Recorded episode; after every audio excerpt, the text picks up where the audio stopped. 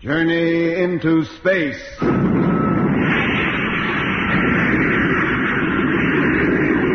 The BBC presents Jet Morgan in Operation Luna.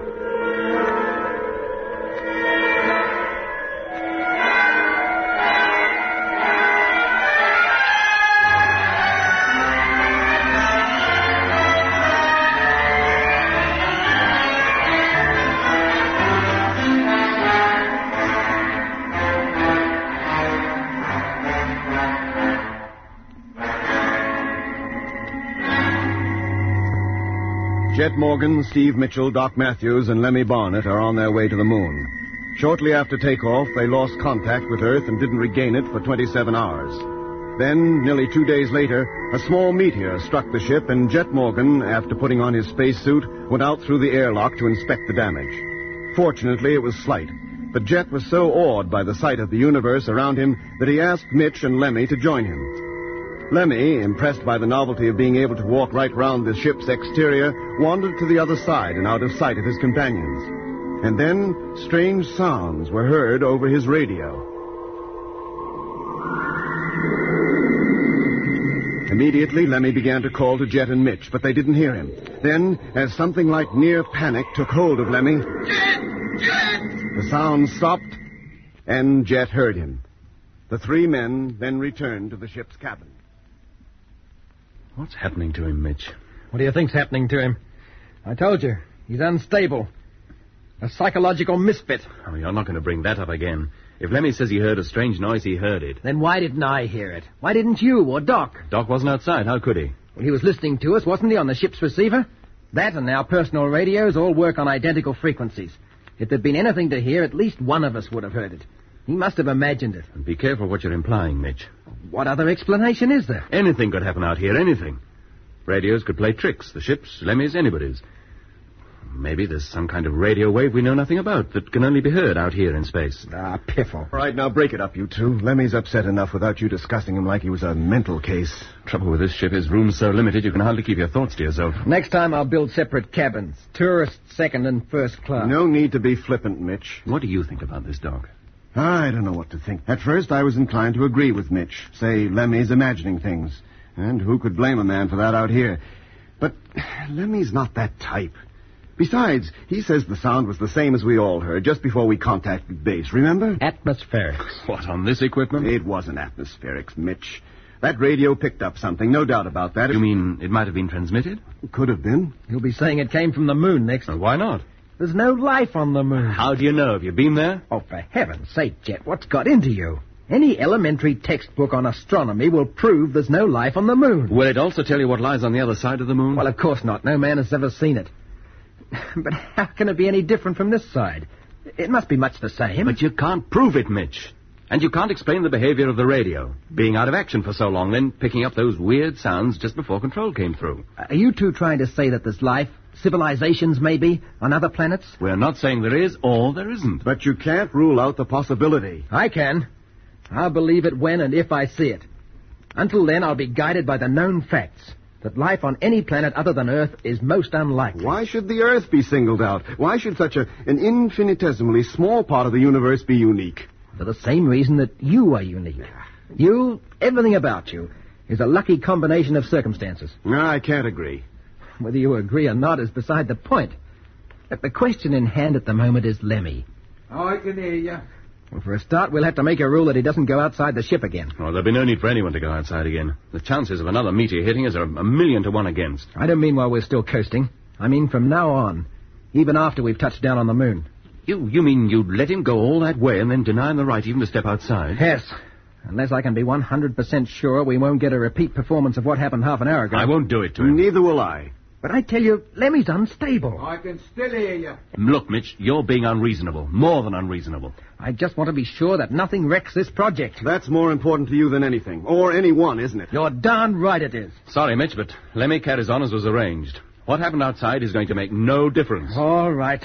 I consider myself overruled. If I listen to you two much longer, I'll think you've all gone crazy. 22nd October, 1965. It is now three Earth days, seven hours, and six minutes since takeoff. The ship has now settled down to a regular routine.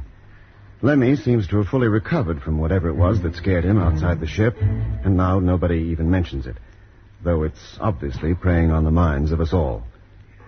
Radio contact with Earth is clear and suffers from no interruption. There isn't much to do now. Every man takes his watch. Lemmy plays his mouth organ. Mitch studies his tables. Jet reads his book. And I keep this diary. Our speed is now very slow, not more than 50 miles an hour, and dropping every second. Soon the most exciting, the most dangerous part of our journey will be on us.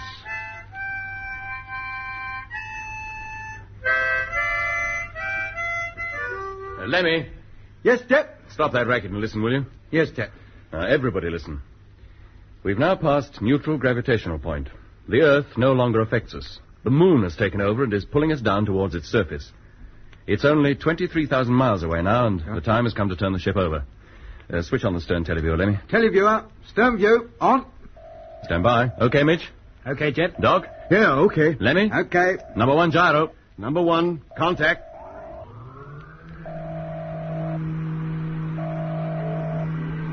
Watch the screen, Lemmy. Nothing happening yet. Oh, oh yes, now it is. One degree, two degrees, three degrees, four degrees.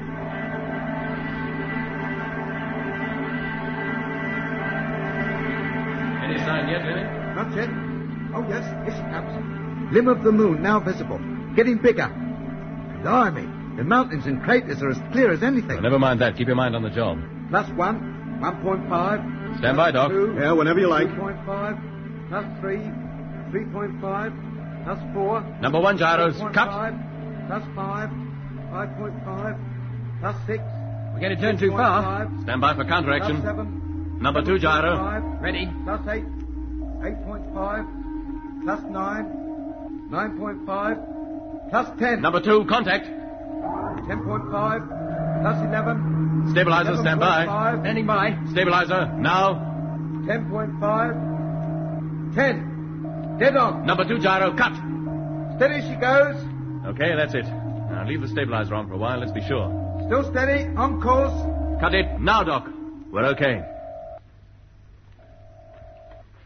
Well, that's that. Easier than I thought. Lemmy, call up base. Tell them the ship has been turned over and that we're now falling towards the moon. Right.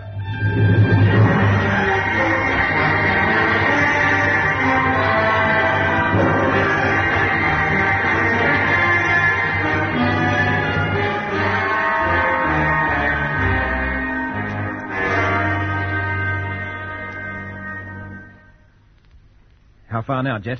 A thousand miles. Getting close? Yes, very close. Now it's about time we began preparing for landing. Everybody onto your couches and strap yourselves in. Sure Yeah. thing, Jet. Let's hope we don't hit her too hard. Yep, safety straps fastened. Me too. Safety straps okay. Then position your control panels. Number one panel in position. Number two. Number three. Four, okay. Mitch, stabilizer. Stabilizer ready. Contact. Lemmy, course. Spot on. Dock height. 930 miles. Shock absorbers ready. Yes, Jet. Let's hope they stand the concussion. They will. Contact. 910 miles. Still some way to fall yet. Now, let's all relax. Gravity conditions will return as soon as the motor is cut in. Now, don't let the shock take you by surprise. 900. Blimey. And it jacket. We gotta land on that one. No, Lemmy, they're the mountains that surround the bay. Where we're landing is much smoother. Uh, better be. Height, 895. Landing area. Still spot on. 890. Nearly there. Yeah. What's that? What's what? Quiet, Lemmy. 880. But uh, I can. I What is can hear. it, Lemmy? 875. Nothing. Jet. Uh, It's the excitement. Lemmy, what's wrong? Uh, nothing. Nothing. I'll tell you. Take no note. 870. Stand by. I'm going to cut in the motor. Landing area. Spot on. Lemmy, pull yourself together. 865, 860, 855, 850. Contact.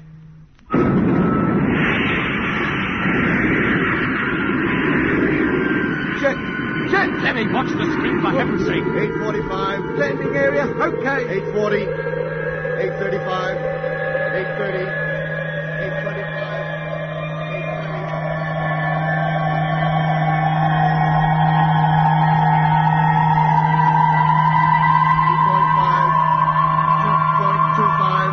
Height two miles. We're nearly there. Here she comes. This is it. Hold tight.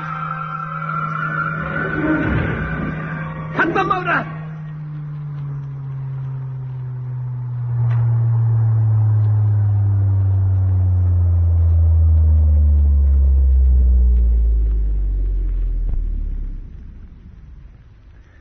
Gentlemen, we're on the moon.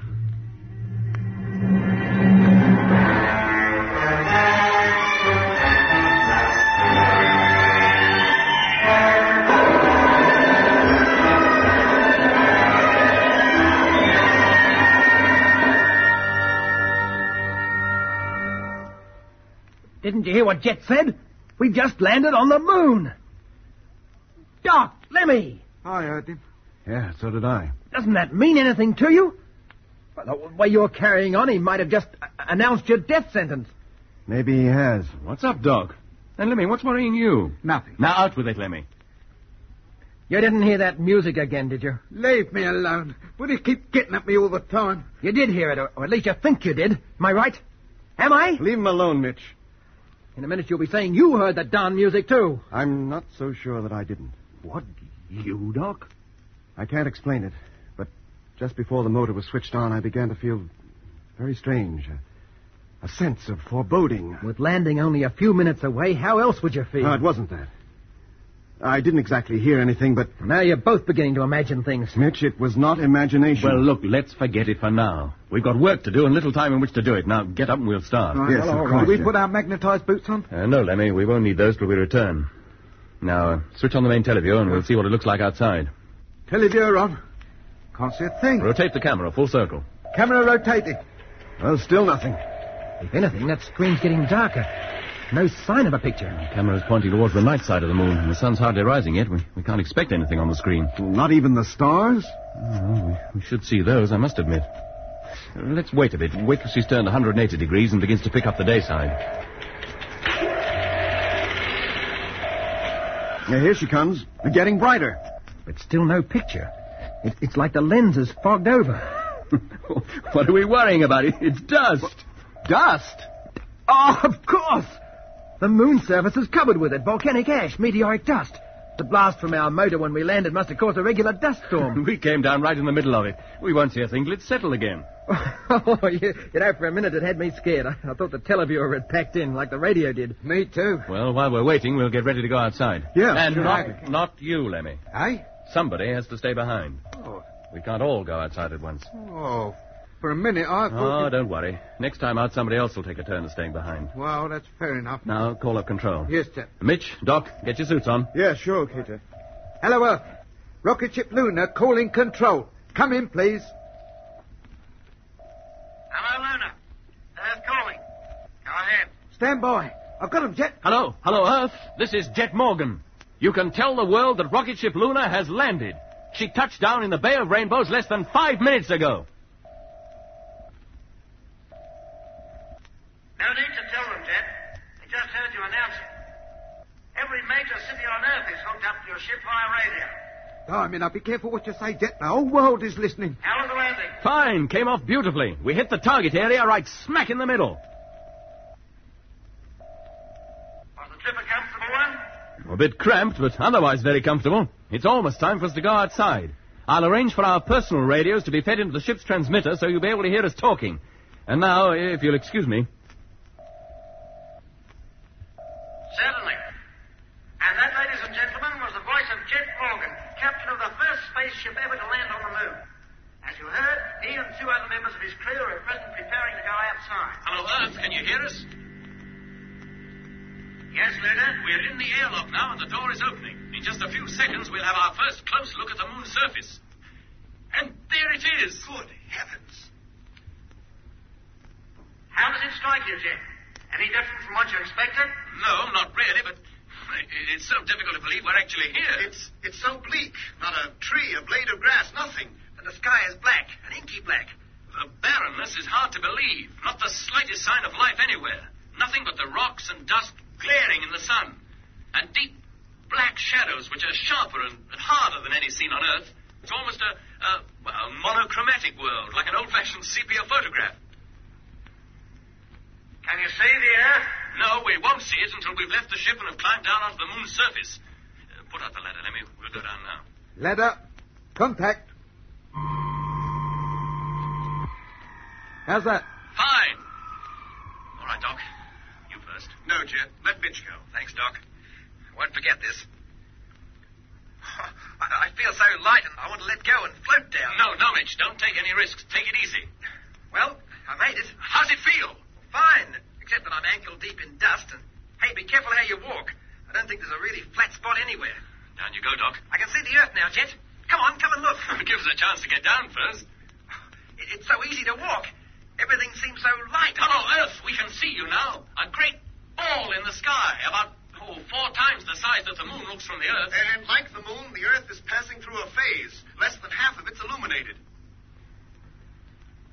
Can you make out the seas and the continents? Africa and Europe are facing us now. Most of northwest Europe appears to be covered in cloud, but the British Isles seems to be enjoying a spell of good weather. We can just make out the outline. The colors on the. Congratulations, Captain Morgan, to you and your crew on your wonderful achievement. Thank you. Hearing you talk to us and seeing the part of the world where you are situated looking so minute gives us a, a, a dreadful feeling of isolation, of utter loneliness.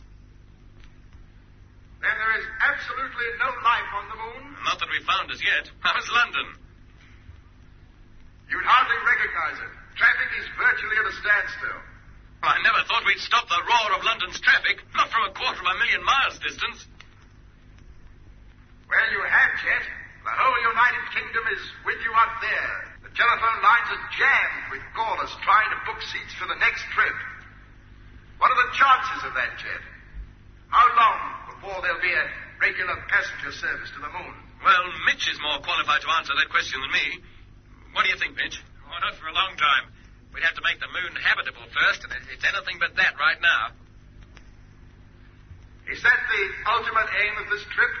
To make the moon habitable for human beings? Well, insomuch as a spaceway station on the moon will help us reach the other planets, yes. But it will be no more than a stepping off point to Mars or Venus. Colonization of the moon will be the task of our children or, or our grandchildren. Thank you, Mr. Mitchell. I hope anybody else who was thinking of telephoning us took that in. Well, before you leave us, would you mind telling us exactly what your work on the moon will entail? We'll be taking lots of photographs of the Earth, the Sun, the sky, and the Moon's surface. We'll also explore as much as possible of the terrain, at least to the limit of our visible horizon, which is about two miles. Even that is probably more than we can manage in one day. One day? I- Is that all the time you'll be spending up there? One lunar day. Now, that's equivalent to two weeks back home. We plan to return to Earth just before lunar nightfall. I see. Well, we have lots of messages here for you from all over the world. Can you take them? I'll take them, Jet, while I'm sitting in here. Might be one from Becky. All right, Lemmy, go ahead. Uh, Disconnect us from the main transmitter, but keep the intercom open. Intercom, over. Test, please. Hello, one, two, three, four. Okay. And if you see any dragons, give a yell. I'll hear you. I won't be able to help you, but I'll hear you. Hello, Earth. Ready to take your messages. Over. It is now three Earth days since we landed on the moon. Everything is going well. At the moment, Jet, Mitch, and Lemmy are digging out specimens of lunar soil to take back home with us. Up to now, we have found no evidence whatsoever that there is, or ever has been, any kind of life on the moon. It is a completely dead world. Time you went back, Mitch, and let Doc come out. Okay, Jim. Lemmy and I'll wait here. When he gets out, we'll continue towards the little crater a couple of hundred yards ahead. Right. Periodically, the voices of Mitch, Lemmy, and Jet come over the intercom as they talk to each other through their personal radios. Every word they say is recorded, for the construction of the spacesuits does not permit the wearers to write their observations. Lemmy is in high spirits. A few hours ago, he discovered that the low gravitational pull on this dead world allows him to jump fantastic heights. He cleared over now. Thanks, Doc. Hatch opening.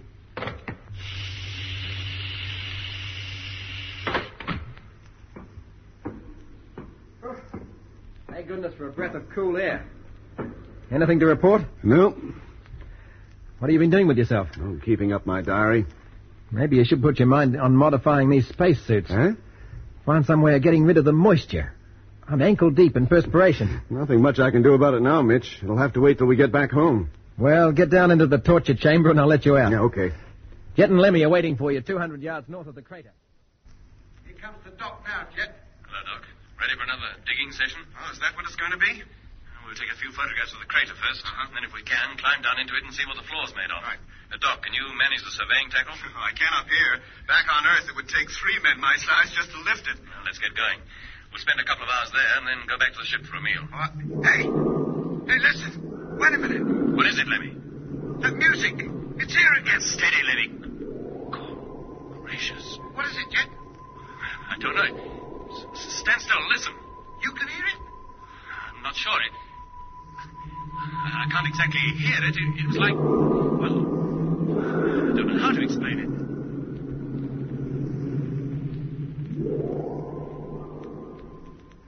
Wasn't exactly like last time. Not so loud, but just as creepy. Scares me stiff. Did you hear it, Doc? Yes, Lemmy, I did, and it. Jet, the crater! Look quick! What is it, Doc? Something moved in there, I swear it did. Something moved? Yes. Impossible. I only caught a glimpse of it, but it was there, I tell you. Wait here. I'll go and look. No, Jet! There is nothing on the moon that can move of its own free will. Then why can't we all go? No, Lemmy. You and Doc wait here. If it's all right, I'll tell you. Then you can come on. Hello. Hello, what's the trouble? I wish we knew, Mitch. We heard that noise again. Not just Lemmy this time, all three of us. Did you hear it? Are you sure you did? Of course I'm sure. And on top of that, I saw something move in the crater. Ridiculous. I tell you, I saw it. Jet has gone. Hey, Doc! What? Where's Jet? What? Not a second ago, he was standing on that crater's rim. Now he's not. He must have fallen in. Hello, Jet. Jet, Doc calling. Can you hear me? Jet. Yeah. He doesn't answer. Let's get over there. He must have hurt himself. Quick. If he's punctured his suit, he's as good as done for. Now, can you see him, Lemmy? He must be lying somewhere on the crater floor. No, Doc. There's no sign of him. The crater's empty.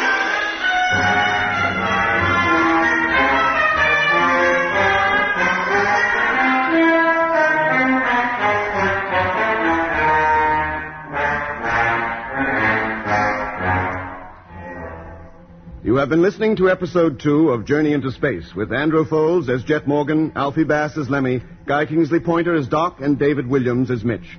Other parts were played by John Casabon and Alan Keith. The orchestra was conducted by Van Phillips, who also composed the music. Journey into Space was written and produced for the BBC by Charles Chilton.